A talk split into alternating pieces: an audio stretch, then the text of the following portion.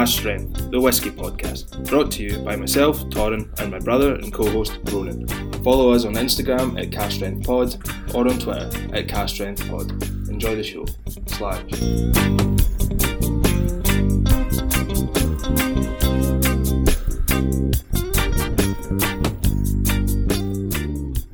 Yes, we're back. We're back with a bang, as some might say. Uh, welcome back to Cast Strength, the Whiskey Podcast, brought to you by myself, Torrin, my co-host, Ronan. Hi, how you doing? I'm not bad. What have you been up to? Oh, not a lot. Just living in lockdown, essentially. Oh, really? Yeah, pretty much. You'll same, be the same as everybody. you'll be happy to hear I went and played a round of golf the last week. You know, I thought since you go on about golf every podcast, uh, Even though I don't play it myself. no, you don't play it. I've never seen you play it. Didn't didn't know you were that interested in it, but you're a big fan, supposedly. Any golf so, this week? so how did how did the golfing go? I it was all right actually. We played uh, Texas Scramble, so it was a bit Where did you play? uh, Machrihanish. Ah, Uh, Machrihanish, yeah, down the bottom of the Sound of Kintyre. Did, I'm sure. did you end up in the Atlantic? No, no, we actually played the the nine hole course. played the nine-hole we're, we were nowhere near it. Yeah. Yeah, I think I think for non golfers after a few holes, uh, you're kind of not really interested anymore. But we actually because there was a group of four of us, so. Uh, we all just had to make a good shot, like one in four, and we, we managed that every hole. So it was fair. good. It was good fun. Very good, very good. So today, we're just trying the one whiskey today.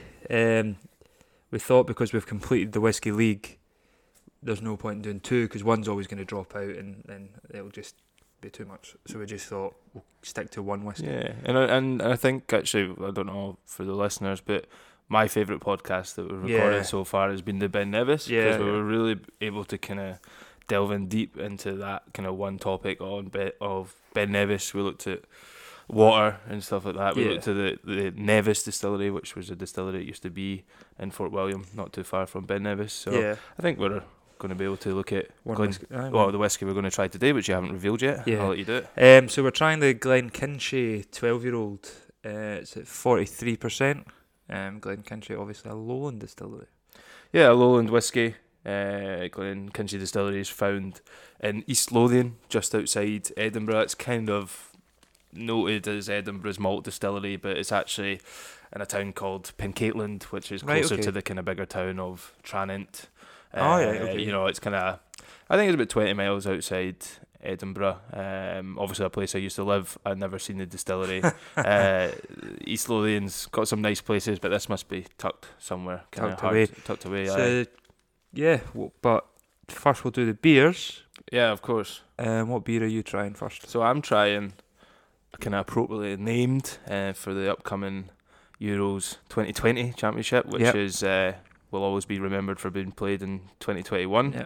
Uh, this is the Yes Sir I Can Boogie lager from Two Towns Down Brewing, which is in Paisley. in the Do you think, maybe listeners will know this, but do you think, see that when, is it Baccara?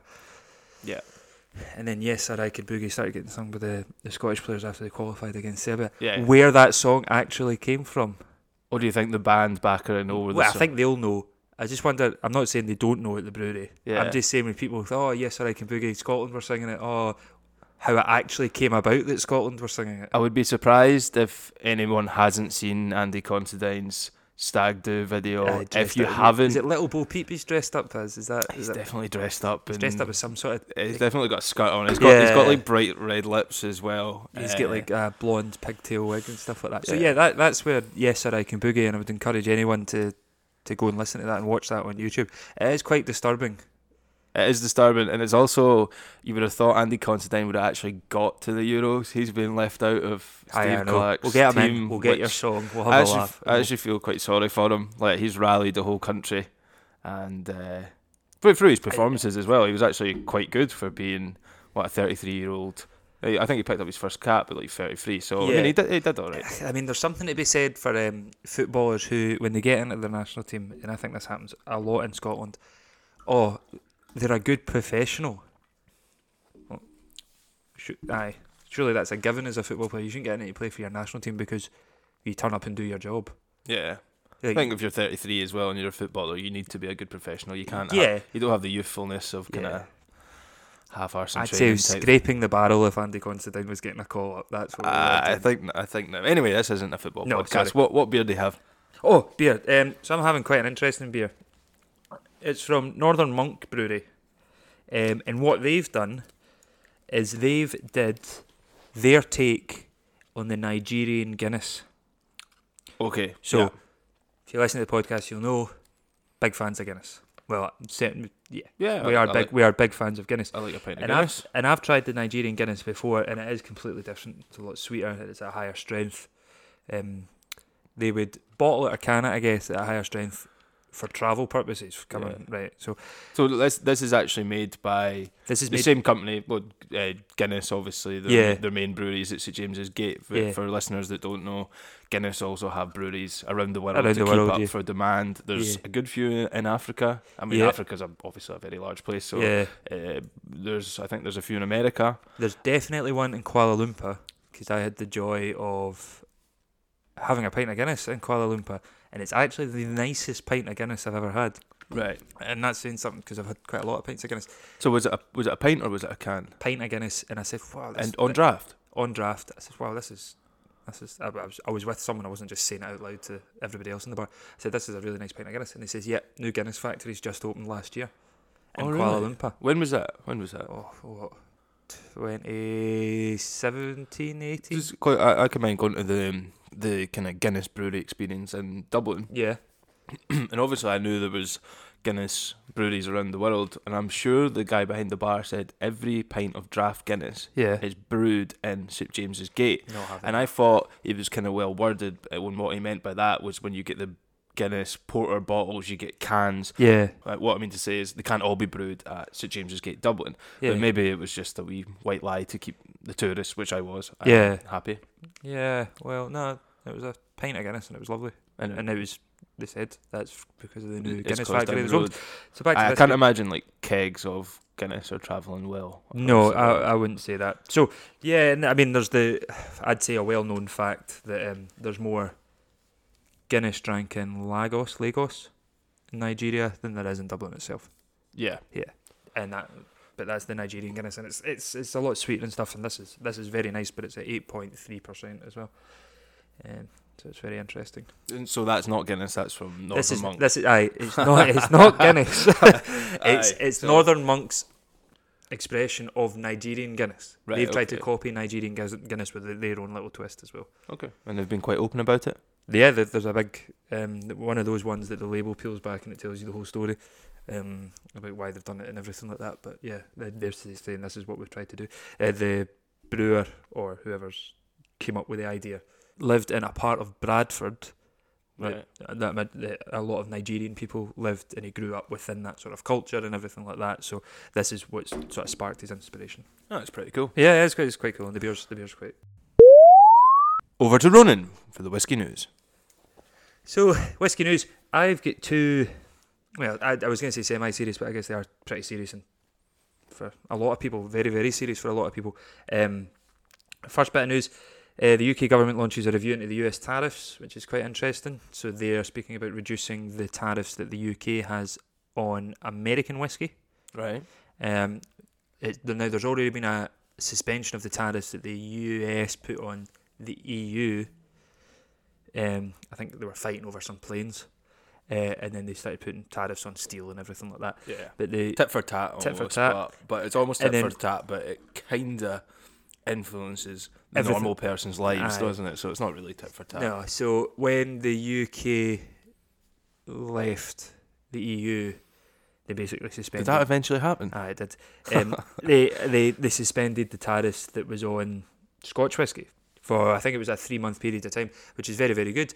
Um, but then this is the sort of UK government making their sort of their oh we'll do this then Their for you chess play. their almost, chess play, yeah. and then eventually all the tariffs, any extra tariffs will be dropped. It does probably help though. Although he was mad, Donald Trump was teetotal, so he was probably pretty, quite happy putting tariffs. Teetotal in terms of like aye, alcohol. Alcohol, aye, like, uh, not like aye. I- souped up to his eyeballs. And Aye. Methamphetamines and he stuff. He was getting remember the UV lights to get rid of the COVID. Was Aye. it bleach? Um, injected bleach. yeah. injected bleach, but he would not drink alcohol because it was bad for you. Eh, well, exactly. So yeah. I, I think there's something to be said when you're trying to discuss alcohol tariffs that actually having a president that isn't teetotal, um, and was probably the, the invention of whiskey is that old Joe Biden that um, it's more beneficial. So yeah, that's came into place. Um, and then the the the second, or if, you want to go into your whiskey news, no, you you've go. got- You're on, you're, Yeah. you're, Well, you're on a good flow. So- mine's are definitely not as serious Yeah. as yours as Aye, well. so- Get the serious ones out. So it's well documented that um, Chivas, um, that the was it the GMB and the Unite unions are threatening to go on strike because of a pay increase freeze to Scottish workers, but not to their French workers. Right. The Fre- Okay. The French workers got their pay increase and stuff, and the French workers seem a bit more kind of militant, almost a bit more. well, if you, well, if yeah, especially nowadays, if you're going to be scared of imminent strike action, who's more likely to do it? And I know it's stereotypical to say, but the French would be out and they're very, yeah, they're very good at it. They're very well. good. They know how to Um, strike. yeah. Um, so they, uh, very, very briefly and probably wrong, they gave pay increases that were promised to the, the workers in France. Then they froze the workers' pay increase in Scotland, but paid out or were paying out, openly admitted to be paying the bonuses of the, the upper echelons of the company within Scotland as well. Right. So then people weren't happy, and then it sort of it got close to being a strike, and then it sort of came back a bit. The so the GMB workers at Chivas Brothers sites in Scotland have implemented a ban on any overtime in response to the company's pay free offer. So now there's no overtime being done at Chivas, and there's there's a strike that's which has a huge effect Mm. from the distillers to the to the people that are within Chivas' own distribution teams and getting the So, so is this not localized to say even just like bottling hall staff or distillers, or is it just any any United a- any GMB uni- member uh, seems union? to be Aye. that that's You- you- it's you- interesting. It's serious and it affects a lot of people, and hopefully they get the pay increase that they obviously deserve because I'm pretty sure Chivas' um, profits have went up. Um, So this this quite is, quite big for the industry. this is a this is a pay rise that they've been promised. Well, they were promised it and they froze it, and They've they've, froze they've, it. they've said, "Oh, the pandemic," which is fine, but to also then give a pay increase that you promised to work to other workers. Not Mm. doesn't really matter that they're French. Um, to other workers, that's probably what's got everybody's back up about it. And the bosses have been given their Ah, bonuses. they've been quite openly admitted that we were giving the bonuses out anyway. a tale as old as time. Anyway, we'll move moving, on. moving on to the less serious business. So uh, uh, it's, business. we've we've had a week and a break from recording podcasts, not due to anybody's fault. Yeah. Life is beginning to get back to normal. People are away for work. People have other commitments. Weddings are now coming up. Stag do's, those types of things. Yeah. But something interesting that happened maybe two weeks ago now was uh, Brora, the famous Brora, Yep. uh, way up in um, next to Clynelish. What part of the world is that? That's the Su- Sutherland, isn't it? Sutherland, yeah. Uh, Brora filled its first cask for 38 years. Ah, it's very good. It's interesting, isn't it? Mm-hmm. Um, obviously, a kind of. Uh, I think a lot of whiskies get described as a kind of cult following, but I think Brora definitely does have that kind of cult following, Mhm, has yeah. that kind of exclusivity that people like, has a price tag to go along with it. Yep. I wonder what price they're. I don't know if they'll bottle it at three years old. Maybe even say say they wait ten years. I Yeah. wonder if their ten year old will be a reasonable ten year old price. Say 50, 60 pounds. Aye. Inflation in ten years. Yeah. Say sixty pound for a ten year old. Or do you think it will be matching the Nc'nean first inaugural bottle in price range of forty five k or whatever it was? It's an odd one because who is it that owns Bro? That's Diageo, isn't it? Yeah, I Yeah. think so. Yeah, oh, can. I see them being reasonable with pricing of their bottles? Uh, no. Um, I think, and also, what I think will be very interesting to see the price of is if you have a bottle of Brora that's already worth quite a lot of money. When they start releasing the new spirit for Brora, which they'll claim is the exact same, but chances are it'll be different. Mm. Um, it'll be interesting to see how much your bottle goes for then, because some people with the money will want to compare what the new Brora is like to the old Brora. And so if you're holding on to a bottle of Brora and thinking, oh, I might sell this, I would wait till there's a Brora released from the new Brora dis- or the revamped, reopened Brora distillery. Same with Rosebank. Any any distillery that's been closed and is now opening, if you have a bottle of the closed one, hold on to it until it starts releasing whiskey again. I definitely also think there's also um, romanticism and kind of the old Brora. Yeah. So you'll have that, as you say, that comparison. But people who have tried the old Brora will always tell the person who's not tried old Brora. But the old, the, Brora the old Brora was amazing. No, it was the best thing ever, and I think it'll be it will be hyped up even more. I know we sort of maybe covered this in the Clynelish podcast, and I think we definitely did. And correct me if I'm wrong, but is the old Brora not the old Clynelish as well, Ah, it was or the first Clynelish? It was confusing then. Aye, Aye. aye. Uh, So this is like the fifth reincarnation of this distillery, or some sort. what would really confuse it if they changed the new Brora's name to Clynelish. Klein Leash A and Clynelish B. Let's go for that. In other news, uh, some good news for the whisky uh, industry. Most of Scotland uh, tier system, the COVID tier system, moved to tier two. Potentially, some of it even tier one. some of the islands, yeah, tier one. yeah, tier one. So this meant that distilleries were able to open their doors again to Yeah. visitors, tours, tastings. Uh, this isn't really news, as in headline news as such, but this was just a good thing to see. yeah. We're in Glasgow. We are not uh, experiencing this good news, No. but it's good to see uh, distilleries. I'm seeing a lot of distilleries online saying they're opening the doors to consumers again. Of course, all socially distanced and everything, all regulations followed and stuff like that. But it's just great to see, and hopefully soon uh, we can get some normality. And some people's normality is visiting distilleries in their yeah, spare yeah, time, yeah, of course. very much so, yeah. In other news as well, I really like this one. Uh, Grants, do you know how they've got their big kind of grain distillery? A lot of their warehouses down uh, at Girvan. Yep, yep. They have a new employee, and it's a cocker spaniel sniffer dog called Rocco. Yes, they've Oh. employed a dog that will sniff out imperfections in wood, so the whiskey isn't filled into bad casks. Well, Before that, they just had a person, a cooper, smelling it, but presumably, well, not presumably, a dog has. I so think they've punted him off. they've, they've sacked punt- him, and now employed they've got employed a dog. yeah, a sniffer dog called Rocco. So Rocco underwent six months in extensive training with a dog expert in uh, Pembrokeshire in Wales. yeah. So this is a very, very good doggo. It brightens up the office, but it's I've I read an article on it. It's to be kind of uh, made sure that, that everybody knows that this is a working dog. It's not a dog lounges around all day. and Aye. sniffing casts, but I'm sure it gets a wee treat once in a while. Have you, have you any idea who Rocco reports to? Who's uh, Rocco's direct line manager?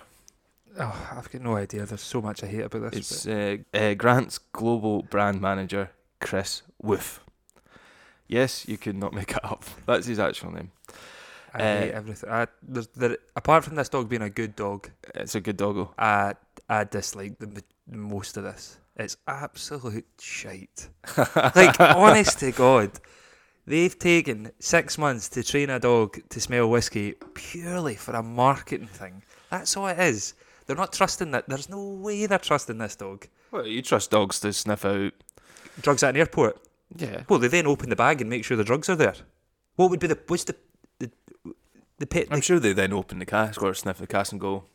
Surely they'd be doing that anyway. Aye, but I think the What's the- what- speed. I think the speed of the dog is is the is the thing here. It can pass a line of casks and This smell is it from this the is outside. a- animal whereas cruelty.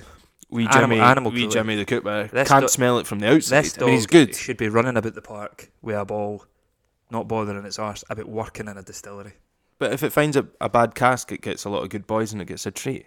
This is Look, it's a nice looking doggo. absolute. It's a nice looking doggo. Yeah, uh, I'll move on to some kind of personal news, as in personal, as in podcast related news. Yeah. Um, we've smashed well over a thousand followers on Instagram. I think it's about twelve hundred now. So thanks to everybody that follow us. We hope you enjoy. We'll not be getting a follow off that dog now though. It'll have its own Instagram it account. probably does have its own Instagram account, and also we're not on uh, YouTube as I speak right now. But by the time the podcast is released, we should have a presence on YouTube. Obviously, the podcasts we've recorded so far uh, have not been recorded as in video, but they will be put up in a kind of audio format. So if you prefer kind of listen to stuff on YouTube and watch this space, is all I'll say in regards to kind of video podcasts or interviews in the not so distant future. Uh, we're getting Rocco on, aren't we? Uh, Doug's gonna, I- Doug's gonna sit there and tell us how it does its job. Rocco's on Zoom next week. Aye, right. Fucking should be sniffing arses, not casks. Back to the whiskey.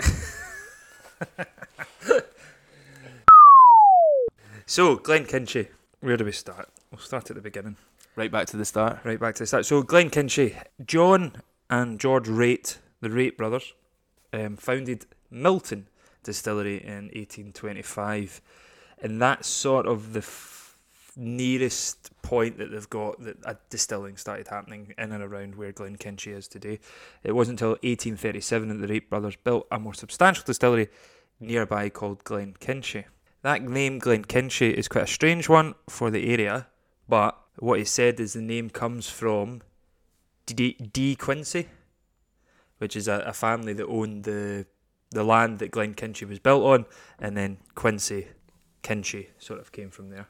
Yeah, I always thought it would have probably been named after the River Kinchie. I don't know if the River Kinchie's a thing, but I just guess. I've got no idea if River Kinchie is a thing, but the Glenkinchie distillery was built on the land of De Quincey, the estate, and it actually, if people might be, oh, De Quincey, that sounds quite familiar. It's because it is familiar. Thomas De Quincey is a descendant of the Quincy family that owned that estate, and he wrote the book Confessions of an English Opium Eater. Wow. Yeah, it was an autobiographical autobiographical account written by himself, obviously, about his addiction to opium. In what year was that released? That was released in 1821, So four years before the. four years before Milton Distillery was built. He was he was writing about how he was addicted to opium. Oh. Probably where Glenkinchie. uh, Took on in the. Brune, as, as I Took- would say. Oh, aye, as you would say. Um, so that's the little. That's where sort of Kinchie comes from. It comes from the I, make off the name of the estate that it was built on. So then, Glenkinchie.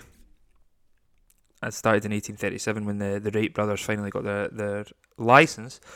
Um, as many distilleries did right at the beginning of their careers, went absolutely bankrupt in 1853. The distillery is then closed and converted into a sawmill in 1853. From that, in 1881, so a rel- still a relatively short period of time from opening and then um, closing and, and reopening again, uh, a collector of Edinburgh-based investors led by Major James Gray reopens the site. I didn't look that much into Major James Gray, couldn't be bothered. Um, the kind of major at the start of the name. Put me off. uh, Aye. And there's probably loads of majors called James Gray. It's a fairly boring name. Uh, in 1890, the site was refurbished and expanded. And then it was in 1914 that Glenkinchie forms part of the Scottish Malt Distillers, combining with other lowland distilleries. So that was during a time of. Was that economic downturn or was that a, a, a raise in taxes? Well, Which 1914 would have just. yeah, but basically start of the second, First World War. Yeah, yeah. So they would would have formed basically to kind of ride out together during the hard times Yes. uh, and try and kind of weather the storm is probably the correct term I'm Yeah. looking for. So then it was in 1925 that most of it's roughly around this time, isn't it? With these small groups of distilleries, the what's it, SMD, Scottish Scottish Malt Distillers, merges with DCL. Okay, so it merges with Diageo really in uh, 1925. Um, and then getting further down this timeline, Glenkinchie, uh, Floor Maltings is decommissioned and turned into a museum f- the following year. That was in 1968. So in 1969, um, the museum opened at the distillery. Um, it's just, I, I, I do understand the, the, the sort of process of not doing your own maltings, but to decommission your floor maltings to turn it into a museum where you probably tell people that you used to do floor maltings here is quite just quite daft. And what year was this? That was in 1968. Seems like quite an early time to have like a museum on. Was it a museum on whiskey? Museum. Just says museum. Oh, for right, the cool. information that I found, it was just museum, but I would presume that was a museum on the distillery or a museum on whiskey itself. Mm. I suppose when you think back to 1968, and I know it's not that long ago for some of our listeners, you're maybe young. For a person that was born in the 1990s, it, Yeah. fe- it feels like feels quite strange for a museum to be around in 1968 because I would almost go to a museum to find out about what people were doing in 1968. I suppose people, the museum in 1968, they would have found out what people in 1930 were doing. Probably, yeah. Going off of that logic Uh. you provided there. but then nothing really happened. Everything was black and white. So what did they do? Arrived on their penny farthing. It wasn't until 1998 that Glenkinchie itself was bottled as a single malt, and that was for Diageo's classic malt selection. This is where they claim that there's four corners of Scotland, isn't it? Yeah, Aye. there's a- the, like the thing about Diageo's websites, when you go to look at Glenkinchie or something like that, you're directed to this ridiculous malts.com or something hol- like that. holding page where you could visit any of their other distilleries. Why do they do that?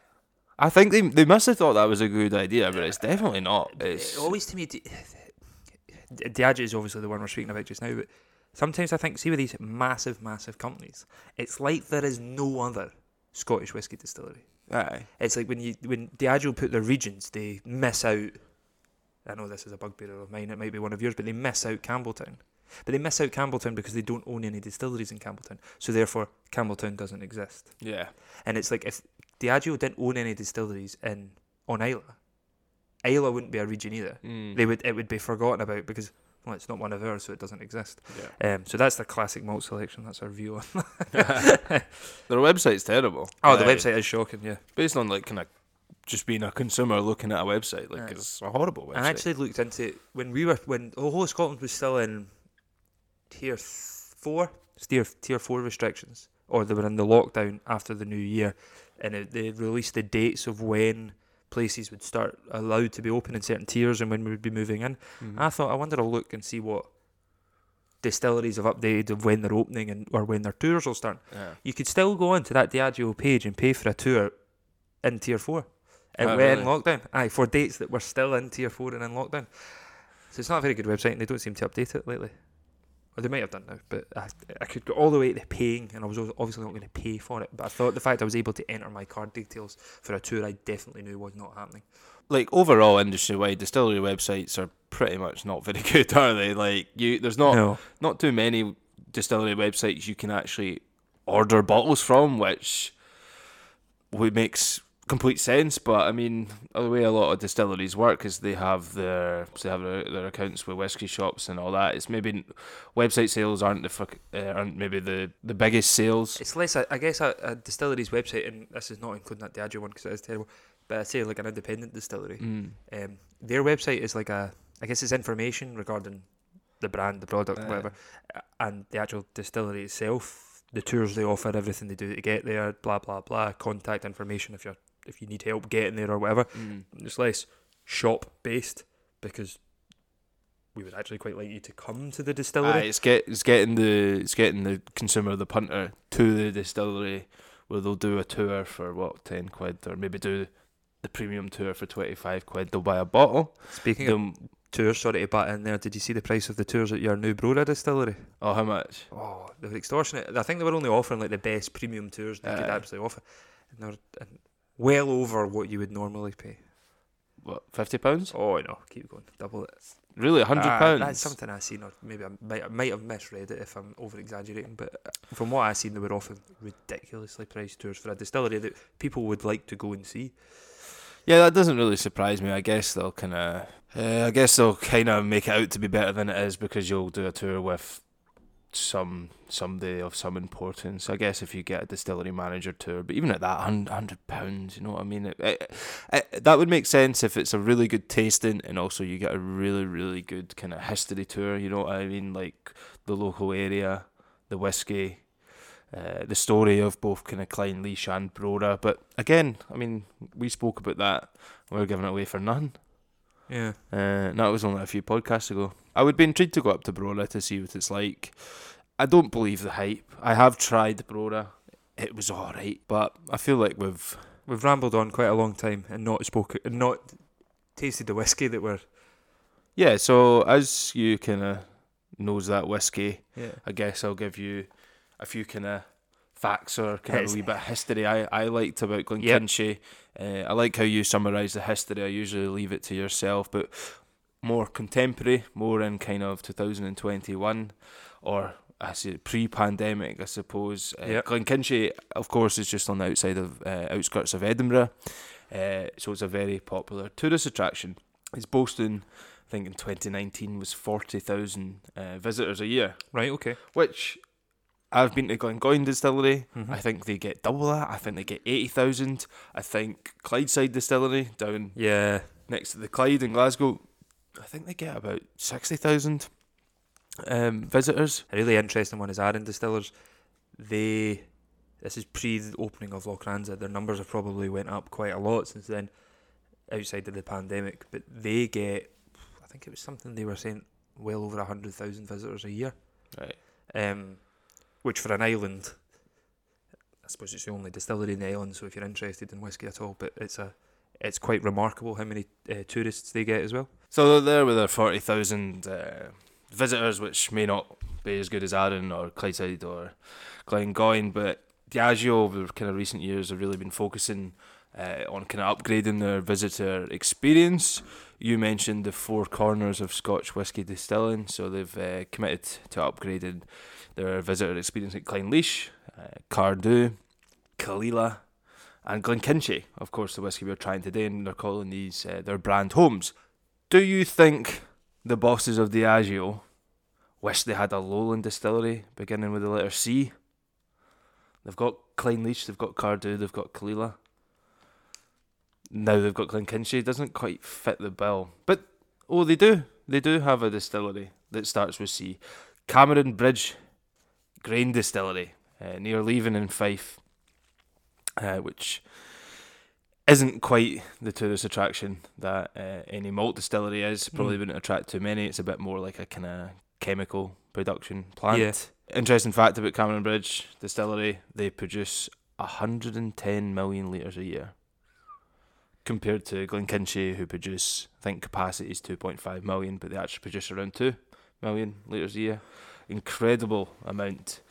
Uh, so they're upgrading their visitor centre along with the uh, creation of the Johnnie Walker experience uh, Yeah. on on Princes Street uh, in Edinburgh, which were scheduled to be completed by last kind of mid last year, and they Yeah. probably definitely completed by now. One more fact about Glenkinchie Distillery before we actually move on to tasting it uh, is in 2007 the first ever bartenders lawn bowls championship is held in front of the distillery, as there used to be a bowling green uh, for lawn bowls out in front of the distillery. Uh, you ever played a bit of bowls? I have actually. I've never. Have I've only ever played indoor bowls though. I've never. I've never. I've never taken up outdoor bowls. Ah, see, my experience with bowls is indoor as well. Uh, Uh, me and a few friends used to go. Uh, a few pals from school. I think we were only about fourteen. I can't remember if one of the boys' grandas went or something, but we ended up in we ended up in this indoor bowls, um, which is not indoor bowls like it's on the telly. It's indoor bowls on like a fourteen foot long carpet. It's not it's not too long. Um, soon after we went, you get paired. You get every time you go, you pay your pound or whatever, and you get paired up with. Uh, it was a lot of elderly gentlemen, like proper elderly, like Mm. proper retired. Um, so we get, so you get you get proper paired. retired. None of that half baked retired. Nah, you know what I mean. It wasn't just like an old sixty-year-old doing, doing the bowls. It was like proper, proper old men. So we were, we actually went met. Well, some of them were really nice. Some of them were a bit like what you doing here, like this is old men. But we quite enjoyed it. Uh, me and like four pals. Um, and when you turned up, you paid like your pound, and you get paired up with an old timer, and you pl- you played a bit of bowls. Aye. But after like a couple of weeks, I think it was on like a Monday and a Thursday or something. Uh, after a couple of weeks, we all became quite good at it. Aye. So like every week, at least one of the young people were winning, Aye. along with one of the old Oh, timers. they'd have been raging. they were raging. They were totally raging. Well, one week, somebody had uh, accidentally dragged uh, some dog muck Oh no! into the indoor bowls and all over the carpet. Excellent band. We were blamed for it, Of but uh, we, we actually we came to the conclusion that it wasn't any others because none of us had dog shit on our shoes. Uh, but one of us, one not me, but somebody else had really kind of dirty trainers, not even dirty, just like old train, old worn trainers. So we got told to leave swiftly and uh, not come back. So that was the end of my indoor bowls career. Um, Sabotage for one of the old boys raging Aye. that he's not winning. exactly. Like you won like a bag of like chocolate eclairs or something. Like not the Ah. pastry kind, like the sweetie kind. Aye, aye. And uh, yeah, it was, it was actually really good, really enjoyable until we got banned. Never been back. Anyway, I think we've rambled enough. Do you want Yes. to move on to the whiskey? What What are you thinking about the nose there? Right. Oh, I've actually had, had a little, uh, had a little nose, had a little taste as well Okay. when you were speaking about bowls. I'm actually pleasantly surprised by this. I thought 43% Glenkinchie, Lowland will be a bit meek, a bit meh, not a lot doing. I mean, it doesn't say on the bottle that it's no added colour or non-chill filter, does it? No, it doesn't mention any of that. Yeah, you can probably safely assume that it has That it added is. colour. I think about the colour, it is like absolutely stunning colour. Like it's not deep dark red, which a lot of people associate with being beautiful whiskey. It's just a beautiful, vibrant colour. Mm. I kind of feel bad saying it because it's probably added colour that creates Yeah. this kind of vibrant gold, uh, kind of rich barley gold kind of colour to it. But it is striking, and Yeah. it's a very impressive bottle.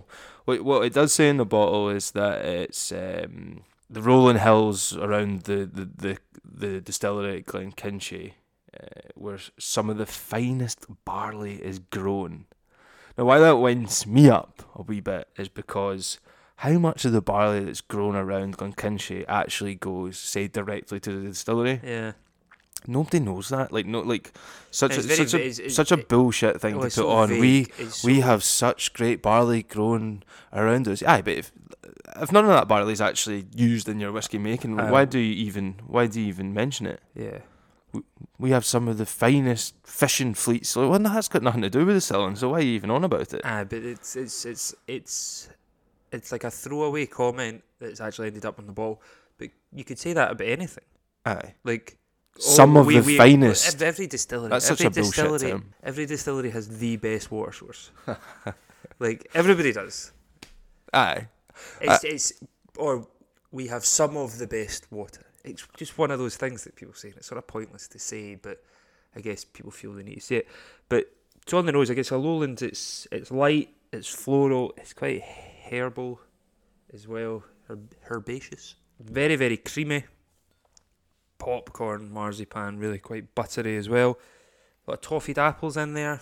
Sort of green apples, toffeed green apples, sweet, but that sort of tannic caramelness to it as well.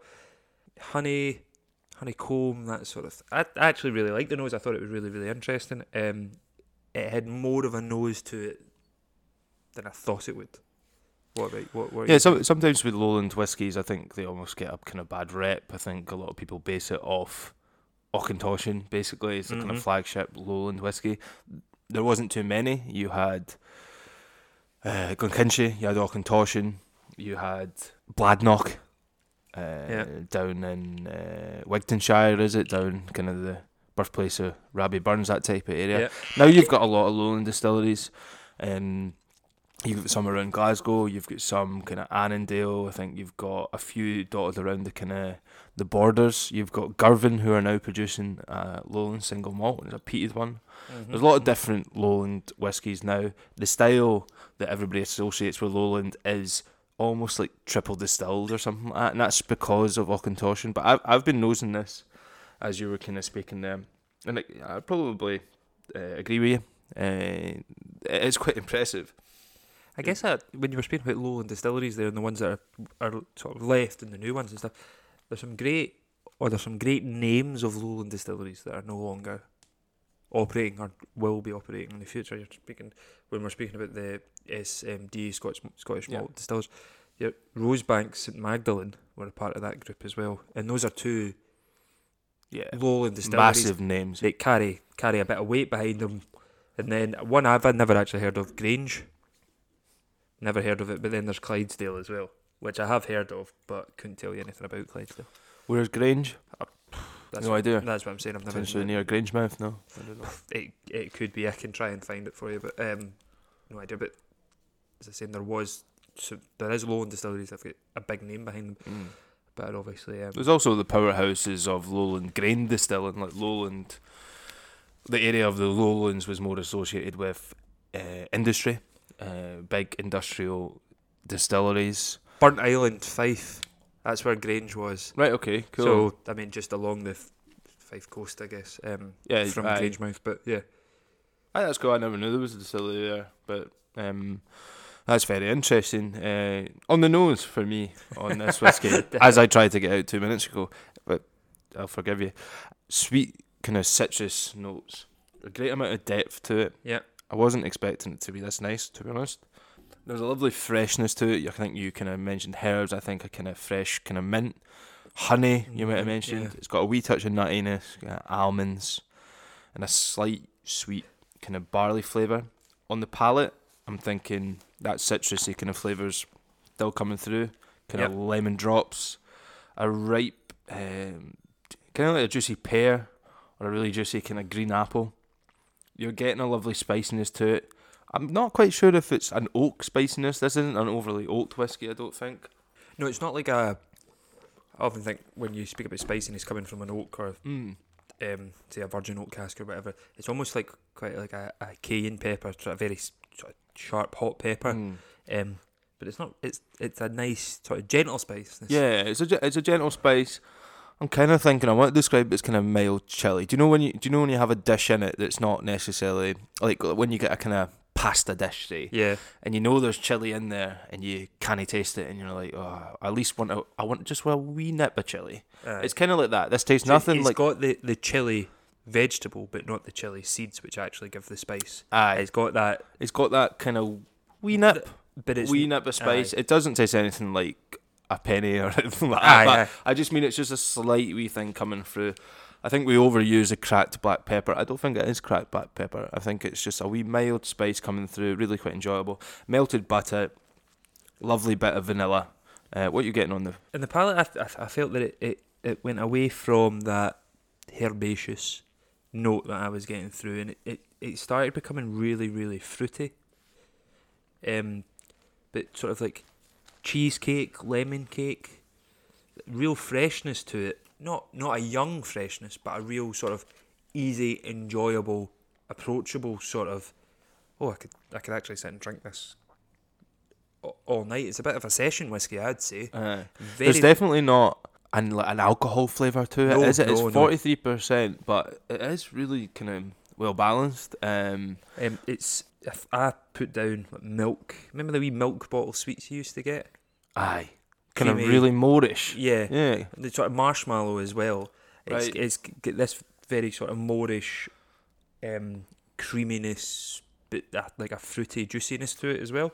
Um, I thought I, as you said, for the nose, but I think you might have said on the palate, nutty, almondy, hazelnuts, um, orange peel, real sort of juicy sort of. Uh, it's actually very very good, which I wasn't overly confident of it being very very good or very very enjoyable. my my expectations weren't like very high for this Yeah. whiskey. It's not. I'm not saying it's blown my socks off or anything, but I was quite compared. I was quite prepared. Sorry, for it being kind of a damp squib I su- almost. I suppose what you're looking at and what Diageo are trying to do, and we've bashed them a wee bit on their website and other things before, but what they're really trying to do is, I guess, the way we're describing this whiskey is what they're wanting to produce. Very easy drinking, enjoyable, one that, do you know what? If I walked into a bar and it had the only, this was the only whiskey they had, I wouldn't be disappointed ordering this. Like there, are, yes, there are better whiskies, but very approachable, very nice. Um, I mean, you bought this. I don't know how much you bought it for, but Oh yeah, I, meant, I meant to mention that earlier on before uh, we went on to the beers. It was around forty quid. I think it was forty-one quid. Uh, quid. It was from Hidden Drams, beer, wine and spirits. Yeah. Um, shop which is just near kind of Botanic Gardens in Glasgow. Yeah. Uh, cracking lads that works there. We had a great chat about whiskey, and the, the, I've been in a few times, but I've just bought beer yeah, the selection they've got there, they've actually got some really kind of older and unique stuff. They've Aye. got a bottle of that. Can you mind that Black Dew? Oh, that Yeah, whiskey yeah, that yeah. was just totally full of like fake colouring and it was actually meant to be horrible and they recommended you mix it with like Coke or something like yeah, that. yeah, yeah. They've got a bottle of that and I was I've not seen that since I worked in a whiskey shop like many years ago. I think somebody came in and bought like the last, last six bottles and we're like, yes, take it because nobody's buying it. I, I've been in before as well, and it, it it's a shop that's probably known more for its beers that it offers, despite being offered uh, being called Hidden Drams, which Mm. is exactly how you've described it there. Aye, aye, it, it fits its name perfect. But it seems like the beers overshadow the whiskies that they've got there, and the people that go, uh, the clientele that go in obviously focus on the beers. But some of the whiskies they do, they do have a really good range. It's one of those kind of uh, beer, wine, and spirit shops that's got like every single inch of the walls and the centre aisles Floor- and floor everything ceiling, is covered, like totally coated in beers, wines, and spirits. It gets to the stage where if you don't actually have a proper look, you can't see the wood for the trees. Aye. So it's like they've had some good Campbeltowns in there. He was telling me they get the Springbank 12 year old cask strength, which is kind of hard to find anywhere, you know what I Yeah, mean? Uh, so I was actually really impressed. And, you know, sometimes when you go buy a bottle of whiskey, and I was just out to walk myself around kind of different whiskey shops in my local area. Sometimes this is going to sound like I'm a lonely man, but sometimes you just want a wee chat about whiskey. Like you just want to have a wee discussion Especially with when somebody who's new, somebody who's fresh, and you like. Yeah, it, it was just a good experience. But especially when you're you're about to buy a bottle that you've never tried before. Exactly. Like like what we tend to do for the podcast is we buy bottles that we've never tried before. Ah, it's totally fresh on us. So you would like, even although we do enjoy the fact that, like I said before the podcast, I can't remember really trying any Glenkinchie before, and you've only ever tried it in independent bottlings. Yeah, kind of older independent bottles, So like late never- teens. yeah. I was very impressed with them. But to never try an official bottling, you want to be able to speak to the person and be like, oh, well, what's it like? Aye. And for them to have a rough idea, I mean, you don't expect somebody to work in a whiskey shop to have tasted everything that they sell, but you you'd at least want to have a rough idea. And I mean, if Hidden Drams are offering that, then it's the place to go. Decent price as well. To be honest, sometimes kind of local spirit shops, uh, a wee bit inflated pricing. You can understand that they are a local spirit shop. They're maybe buying three bottles and at the time. They don't have the economies of scale Yeah. that you get at a, a supermarket Yeah, or yeah. whatever. So they were the only one nearby that had it, Yeah. and they were the last one I was getting to. So hidden drams, I, I, I will be back. It was a very enjoyable experience. And then when we're speaking just quickly about um, where we bought um, the dram, we bought the beer, and I brought it along. It's actually from Redmond's of Dennistoun. So you you're a West End person. I'm, I'm more an East End person. Redmond's Uh, is formerly of the East End. formerly of the East End. Redmond's is one of these unlucky pubs that um, was prepared to open what a couple of weeks ago, um, and then on the Friday, basically, as everybody get told, no pubs in Glasgow aren't opening. They're unlucky that they don't have any outdoor seating, Mm. um, so they've only been doing bottle sales and um, sort of takeaway food for quite a long period of time. Uh, and I live quite close to them, so I always try and pop round and, and buy some beers, and that's where we got these beers from. You just opened a second one there. Yeah, I have opened the second one. We've kind of rambled on a lot. I've finished my Yes Sir I Can Boogie, and I'm moving on to um, Do you feel like you can now? Is, Oh, it, is it giving you that ability?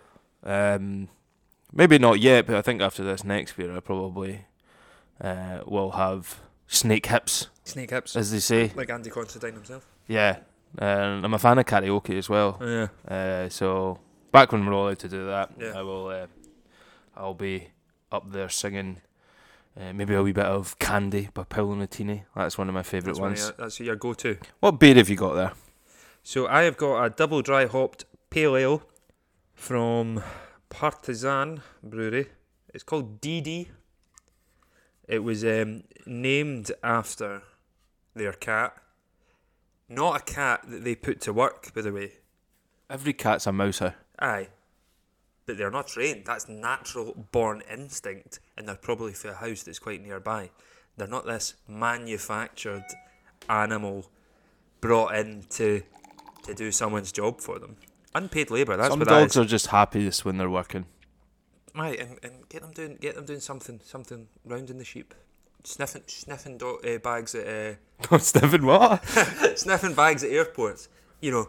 Well, that's what stuff. they were born to do. That's what they were. No, well, I'm not saying that's That's what they were born to do. when- All I'm saying is that when that man grass thing such- domesticated, such wait, come on, come on, come on, right. When when man domesticated dogs, it was really, really just to sniff out a bag of weed or something at, a, at an airport, was it? No, I'm not saying that. It was probably for fighting. It was probably for protection. Aye, It was aye, for hunting, aye. sniffing a few barrels, sniffing a few bungholes is uh, would be the correct terminology for the hole that's in a barrel. See if there was a point in doing it, it would have been plastered in every social media uh, website or anything like that. It would just be, aye, this dog does this. That's his job. Let him go on with it. You don't really don't like Rocco, do you? It's not Rock. I've not got no issue with the dog. He's been exploited for his for his ability. And underpaid. I bet he's not paid a dime. I bet he's like, what beer have you got? Right, okay. Thank God for that. Uh, so I've got a porter. Uh, it's called One Ton Camp. It's from Howling Hops, which is either in Hackney or it's in Wick. I'm unsure.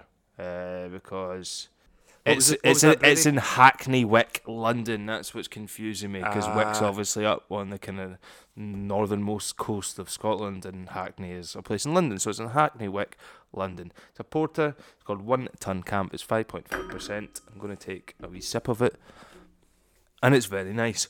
Yo, before we move on to the finish of uh, the Glenkinchie twelve year old, Yeah. I just kind of want to go through the kind of equipment they have Yes, on absolutely. site. Something that excites me. I know a lot of listeners because I've been told uh, either through kind of online interactions on Instagram or some of our listeners Mm-hmm. uh, they stop me in the street almost. Uh, I mean, I know them personally and listen, Yeah. but they say they listen for the history. So I always give you that wee bit, the wee history. I think you're quite good at putting it out there. Anyway, so the equipment.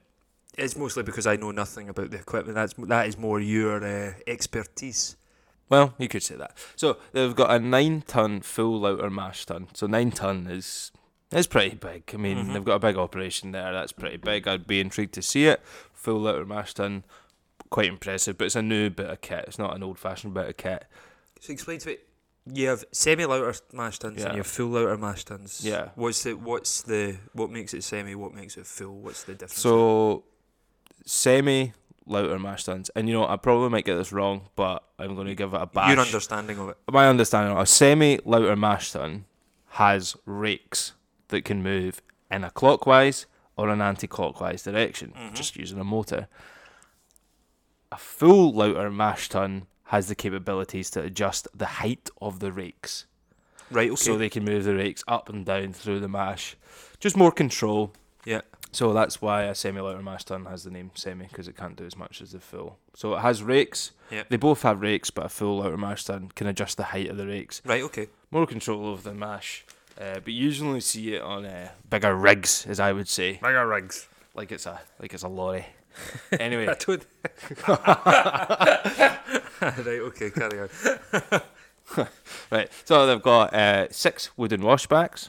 I like the sound of that. That we like wooden washbacks. Yep. You've got 66 to 110 hour fermentation time. Again, good. That's yeah, it's, yeah. it's long. I think like- I think if you have like a prominent kind of visitor centre, you can't just be doing the 48 hour Aye. fermentation we're time. punting this out at Yeah, thirty if you've- if you've- I'm not saying that's the only reason. It's probably tradition, but I'm just saying. I've never been to a distillery visitor centre where they've been like, "Yeah, we just do 48 hours. We do the minimum we can." Aye. Every distillery does long fermentation, really nice water. Anyway, sorry, I digress. to be to be fair, you you look at what Glenkinchie's used for, and the majority of it goes into Johnnie Walker, which, as we discussed in a previous podcast, is probably one of the biggest brands Mm-hmm. it's, it, in alcohol, but in general brands in the world. Yeah, If all the spirit that uh, Diageo put punted into Johnnie Walker was 48 hours, that's it, fermentation, it'd be very weak, it'd be very uh, crap.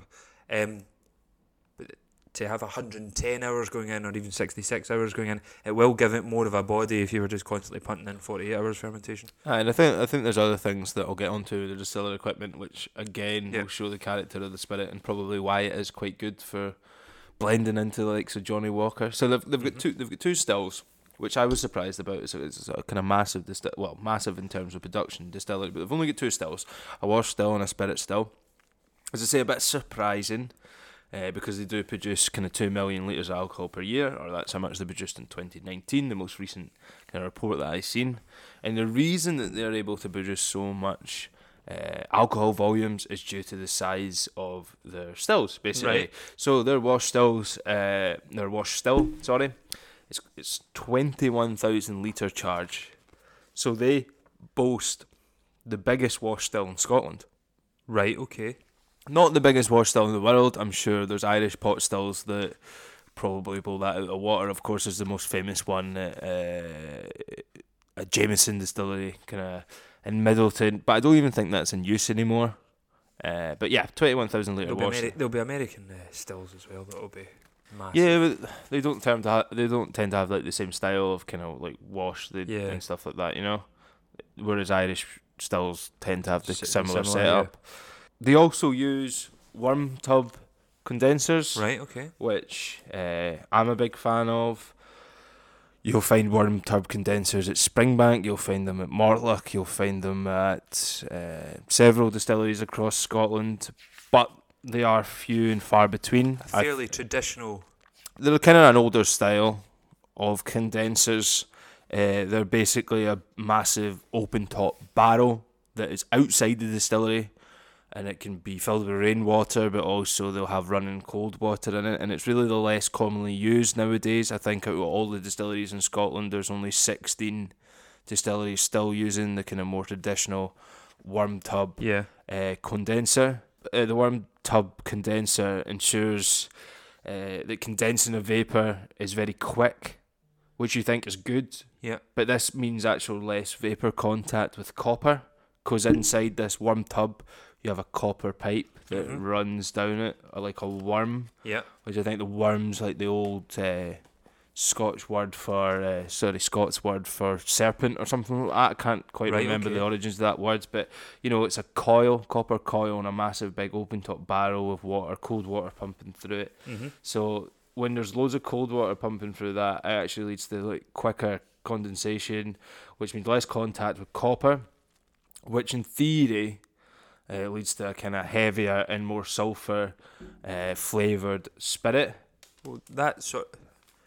You you might be just coming onto it, but that sort of leads me to the point from the, the things I've read about Glenkinchie's um, new make and what they do. I mean, it's completely different from the final product, as it, as it probably should be, but their new make can be quite uh, vegetative and have sulfur notes in Yeah. there, Well, uh, sort of like a struck match, Aye, and that's because of the quick condensation. aye, f- uh, in in the worm tub. Yeah. Aye. If the kind of the example I would always go back to, if you look at Dalwhinnie, uh, which is what just one of those distilleries you see travelling up the A9, is it? Is that one of if you're those going ones? Up, you're going up the A9 on the average speed cameras. It'll set off. If you're heading north, it'll set off to the left hand side. Beautiful, beautiful looking Aye, it looks really good. Yeah. But they had worm tubs. They then removed them to go for the more contemporary Mhm. shell and tube condensers, which you'll find at ninety percent Yeah. of Scotch whisky distilleries. As I said, there's only sixteen distilleries in Scotland still using the worm tub condenser. So they they removed their worm tubs, went for the more contemporary shell and tube. Soon after they did that, they realised that they weren't getting the same spirit quality. They weren't getting the same spirit profile and Uh-huh. flavour. So they quickly reinstated their worm tub condensers. I think if you're a new distillery starting up, you've got the choice of worm tub Yeah. or uh, shell and tube. I think if you're an old distillery or an older kind of uh, Set in your ways. yeah, if you're a distillery that's created in 1825, I think it would be very hard to move from worm tub to spirit, uh, sorry, shell and tube condenser. It's just a total different. It'd be uh, really difficult to try and re- recreate.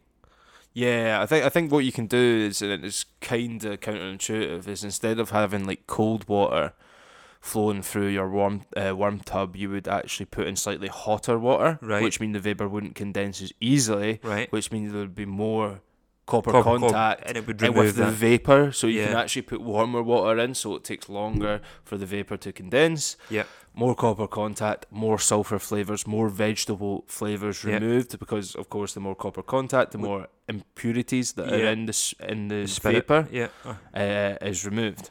But then with that, if say if I know we're speaking completely in hypotheticals now, if Glenkinchie were to do that, would that stop them being able to produce as much?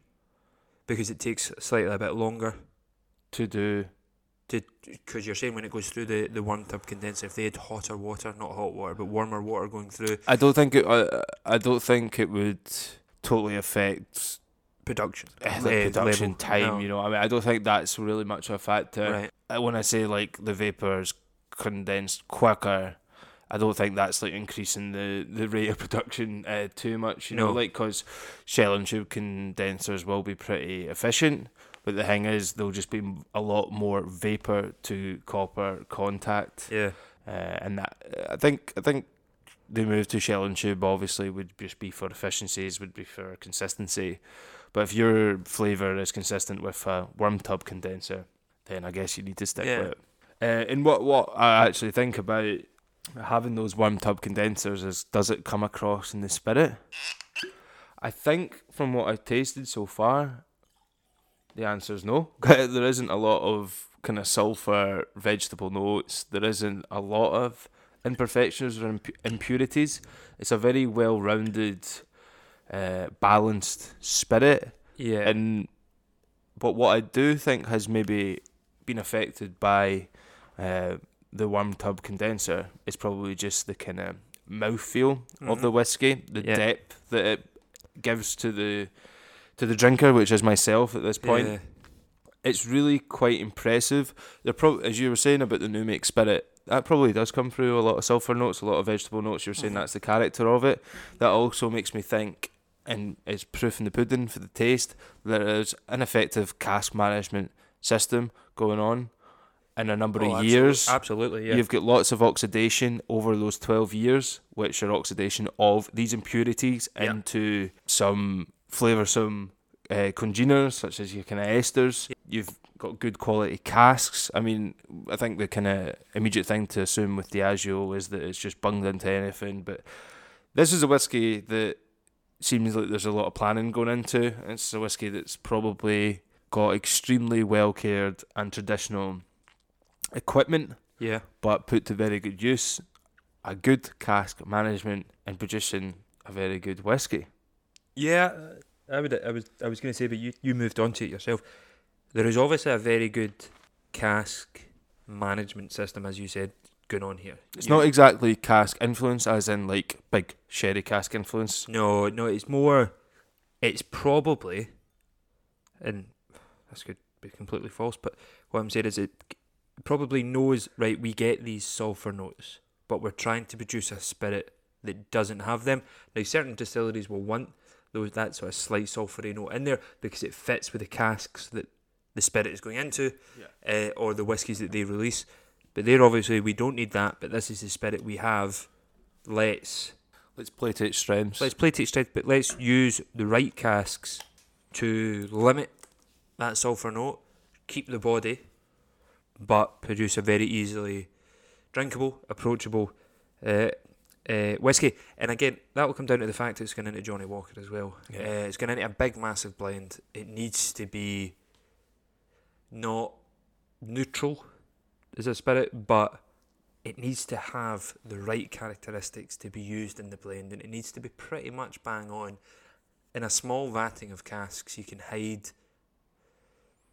You can hide less. In a big Mm. vatting, you can hide more, obviously, but a lot of them need to be right. A lot of them need to be bang on, and it's costs a lot of money to get it wrong. Mm. So a big company like that will be paying a lot of money to make sure that this is right. And I'm I'm very impressed with this whiskey, and um, I just want to. I've had another sip there, and I just want to kind of get the kind of finishing thoughts on Mhm. uh, obviously the finish. You said herbal earlier on. I agree with you. I do think it's very herbal. You're gonna love the kind of basil coming in at the end. You're getting a very kind of aromatic uh, kind of flavour. I, I dislike saying the word perfumey, but you know it's got it's got a wee bit of kind of Yep. spice, dried flowers. It's got a wee bit of everything. I can't quite pinpoint it. Um, it is a wee bit of a drying finish, not in a bad way, but it is medium medium long. It's a very enjoyable whiskey. I think. Have, you- have you mentioned your finish on this? Hey, I've not yet. Uh, the finish I'm getting, it's a it's a good continuation. I think we. I, I can only ever remember me saying this, but it's a good continuation throughout. It's not. It's a surprise on the nose, I think, but that surprise continues throughout. You get a lot of fruits, the herbal notes. I'm getting a lot of chervil coming through. Um, but mint you suggested on the nose, I'm starting to get that on the on the finish as well. What's chervil? Um, chervil is essentially like French uh, parsley. It's Parsley isn't French enough. Ah, no, no, no. It's not. It's not. It's not French enough for me. Um, I've never heard of that, but uh, yeah, well, that's- educational podcast there. Aye, okay. Um, but a lot of floral notes that it loses that spiciness that we've got. I find and becomes slightly more drying. Yeah. Um, but a very, a very, very nice finish as well, and, and, and one that fits in with the dram that we tried, but is again, as we've said many times, is is, is not what I was expecting. I would be expecting a forty three percent Diageo bottling Planned. for the the lowland. the finish to be done Aye. over. nothing to think about. It's quite long. It's Yeah. it's got a very nutty finish. Coats the mouth as well. It's got a sort of thick syrupiness about It it. definitely does, and I think that comes from the worm tub condenser. This is what you're- kind of right. quick condensing that uh, is taking place. And I think with ta- a bit of time in the glass, it does develop a wee bit more as well. Yep. Uh, getting lovely, more more kind of herbal notes from it. But yeah, I've I've really enjoyed it so far. What's been your thoughts, kind of wee summary so far about the whiskey? Has it been something that's been uh, quite enjoyable?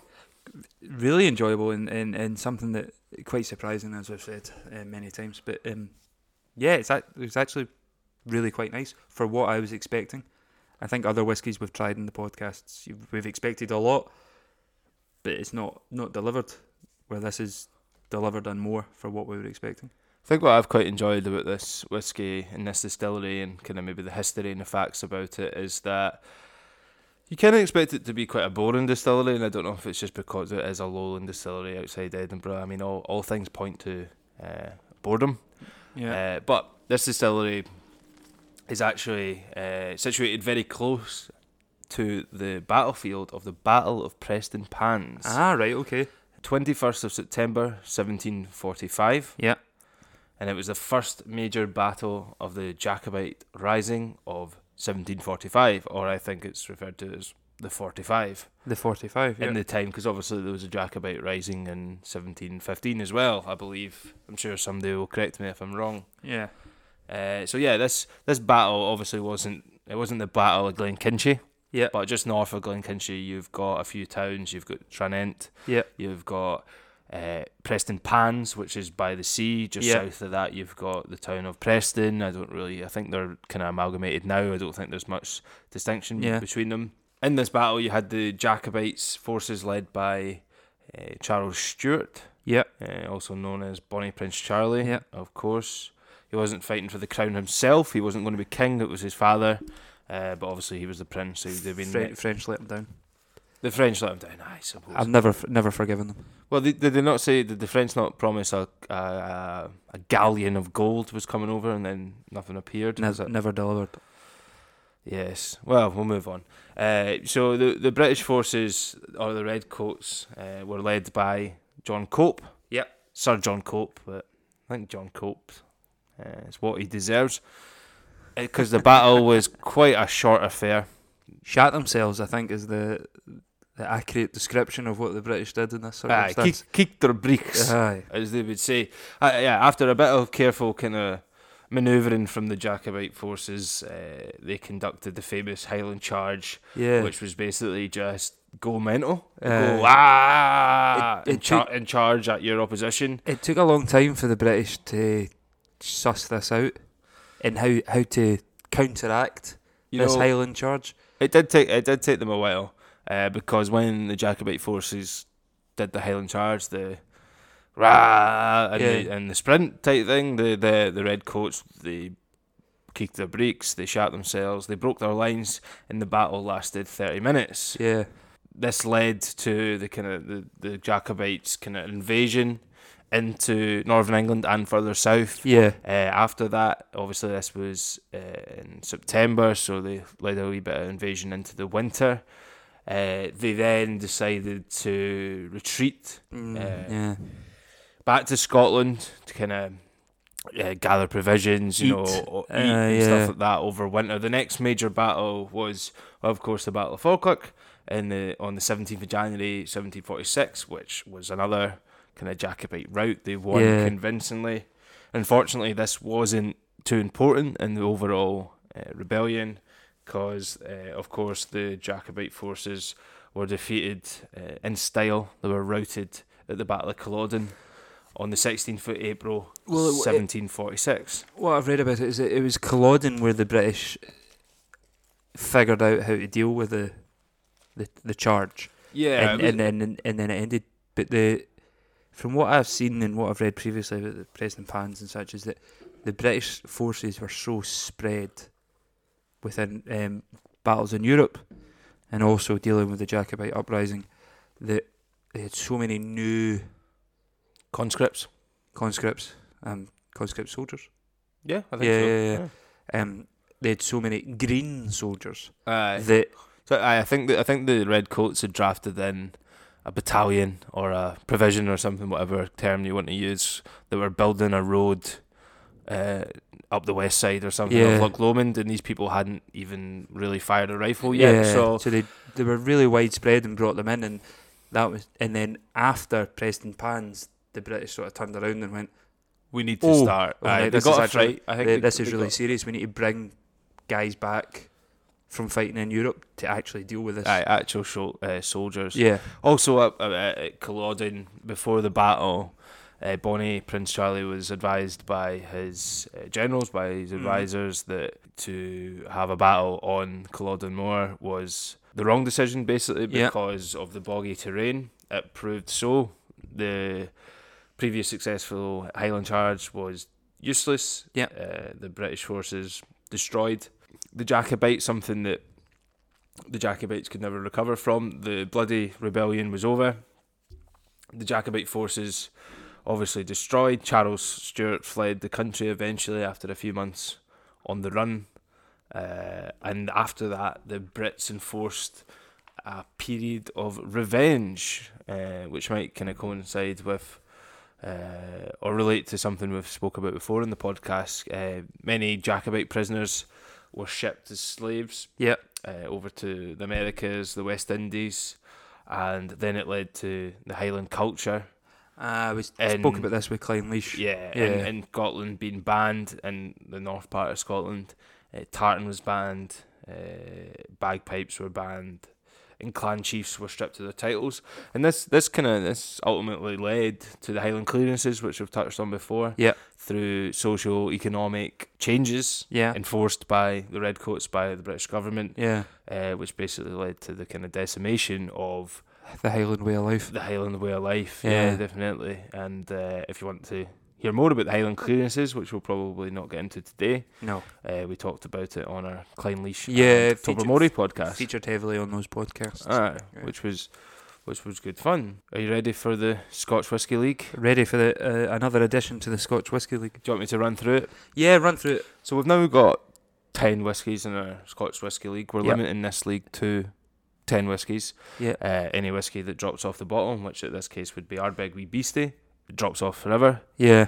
Uh, we don't have a relegation battle.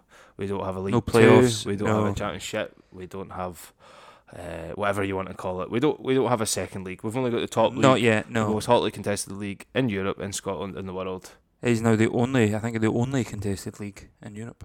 Yeah, they've all stopped for summer. They've all stopped for summer. So first place, you've got Longrow Red. Yep. Twelve year old, Pinot Noir, uh, beautiful whiskey.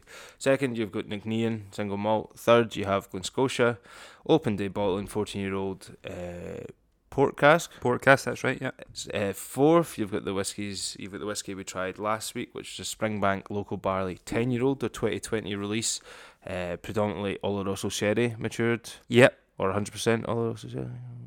We'll say predominantly. predominantly. Uh, in fifth place, we've got uh, fourth place is Brethren. Uh, you've got Springbank 10 year old, but the 2019 release More predominantly bourbon. was more bourbon, Yeah. uh, wasn't it? Uh, sixth, you've got Clynelish 14 year old. Mm. Seventh, you've got Ben Nevis 10 year old. Eighth, you've got Bunnahabhain Stiùireadair. Ninth, Tobermory 12 year old. And Ardbeg Wee Beastie. So, as I say, if Glenkinchie makes the top 10, Ardbeg Wee Beastie is a goner, which I actually are really sad about. I think it's a whiskey that's probably worthy of the top 10, and I think that just says the strength of the whiskies in terms of our fictitious top 10 has been really, really strong so I, far. th- I think it also shows the the style of whiskies that we prefer, because this is all based on our own perception and opinion of the whiskies. I think the fact that something like the Ardbeg is, I would say, dropping out this top ten, where more people, I think the majority of whiskey drinkers would say the Ardbeg is a really, really great dram, which it is. Mm. I would probably put the Glenkinchie in at ten. Right, okay. I like it. I, I like it more than the Ardbeg. Um, yeah, I would probably just put it in at ten. But I'd probably be convinced that it doesn't go in at all. but I don't know where you're sitting on it. Where are you sitting on it? I'm thinking uh, eighth. I'm thinking eighth. Uh, I don't think it's as good as Ben Nevis. I think it's better than a Bunnahabhain Stura Dar. Yeah. I think parts of it are better than a Tobermory 12. I think parts of the Tobermory 12 are better. Yeah. Uh, but I think I would put it below the Ben Nevis. I put it at eighth spot. Yeah, actually, thinking about it, I do prefer it. It's a strange one because the, the the whiskey league is obviously set in stone. Um, Uh, I think I prefer it more than the Bunnahabhain Stiùireadair. Yeah. but not as much as the Tobermory twelve. yeah, I know. I would kind of agree with you there, but I think can't exactly remember why the reasons we put Bunnahabhain above Tobermory. no. but I think they would have definitely been well thought out. At the Uh, time, yeah. at the time. yeah. Uh, so I'm going to stick by what I would have formerly thought in the past, even though I can't remember the exact reasons. Obviously. Uh, I'd say enjoy it more than the Bunnahabhain Stiùireadair. and so I therefore, would- it goes above. I think it would go above. Yeah, I guess I was a slightly more pessimistic about the thought that I didn't like it as much as the Tobermory 12, so therefore it was going below the Tobermory 12, but enjoyed it more than the Ardbeg 10, so it was going in there. I don't know. I, yeah, I, I, I, think for the next whiskey to drop out to be Tobermory 12 would be quite sad, I guess, um, because it is a really good dram. It's definitely not one since since we since we recorded the Tobermory was it the Clinelation Tobermory podcast. The Tobermory's not one I've even thought about returning to. no, no, no, actually, yeah, I would, yeah, I would agree with you. Whereas I think I've returned to the Bunnahabhain. I have. yeah. Oh, yeah, oh, right, okay. Mhm. Tanned it, have you? Well, it's gone. I had to go get another bottle. but it's from the supermarket. It's pretty cheap. Uh, um, yeah, I'd actually, be, yeah, no, I, I'd actually agree with you there that it's, I would enjoy that more than the Bunnahabhain, so Yeah. therefore it should go above the Bunnahabhain. Okay. Yeah. So I've just actually remembered why we put the Bunnahabhain above the Tobermory because we thought that the Bunnahabhain would be the perfect whiskey to share with friends in a pub, and also would be the best whiskey. Um, maybe not the best, but would be a great whiskey to have talking points about To introduce people to, to whiskey. introduce Yeah. people to maybe more island style whiskies. Yeah, Whereas the Tobermory was falling, I think, under that more kind of Highland style whiskey. Although very enjoyable, was not a blow your socks off. I think the Glenkinchie probably ticks a lot of those boxes, but we're speaking about the Bunnahabhain as well. A great whiskey to, to share with friends, to introduce to people, and to just tell them, look, this is a good solid dram. That uh, it's not one of those Marmite whiskies. It's the majority of people will try that Glenkinchie and go, yeah, this is actually really nice. Yeah. And yeah. So eighth place, I Eighth think. place, yeah, which fits it well. makes Ardbeg Wee Beastie drop off out the Scotch Whisky League. A whisky that showed a- showed a lot of promise, but fallen fallen by the wayside. I don't really think it's the first whisky we've lost that I would return to. I Yeah. think it's the first whiskey we lost which is that which, was actually which I guess is gonna happen. was actually like very enjoyable. Aye. So now we're just losing af- from from now on in. We're just losing whiskies that we actually do like. Why don't we expand the league? Uh, we need to contact the board. Members vote. There'll be a missing vote somewhere, and uh, we'll, we'll never get it through. Aye. Dundee won't get the email or whatever. I it went into the junk folder. Aye, of course. But yeah, in in eighth place, um, with Ardbeg Wee Beastie dropping out. Um, yeah, that sounds good to me. I'm fine Okay. with that. Yeah. I'll run through the league then. Yeah, absolutely. So we've heard the top five already, but I'll go through it quickly. Mhm. Longrow Red, second Nc'nean, third Glen Scotia. Below that, you've got the two Springbanks, both local barleys, different editions. Yep. Sixth, you've got Clynelish 14 year old. Seventh, you've got Ben Nevis, 10 year old. Coming in at eighth, you've got the Glenkinchie, 12 year old. Ninth, you've got Bunnahabhain, Stiùireadair. In 10th spot, you've got Tobermory, 12. Something we'll Ooh, potentially lose for the next podcast unless the next whiskey doesn't it's reach. It's terrible. aye, aye, pretty much. It Aye. might not reach the top ten, Yeah. which would be interesting. yeah. It, it make for a bad for our palates, I guess. It was everything. It, aye, it'd be disappointing. It's always good to have good whiskies, Yeah. but we'll call it there, folks. See you later. See you later.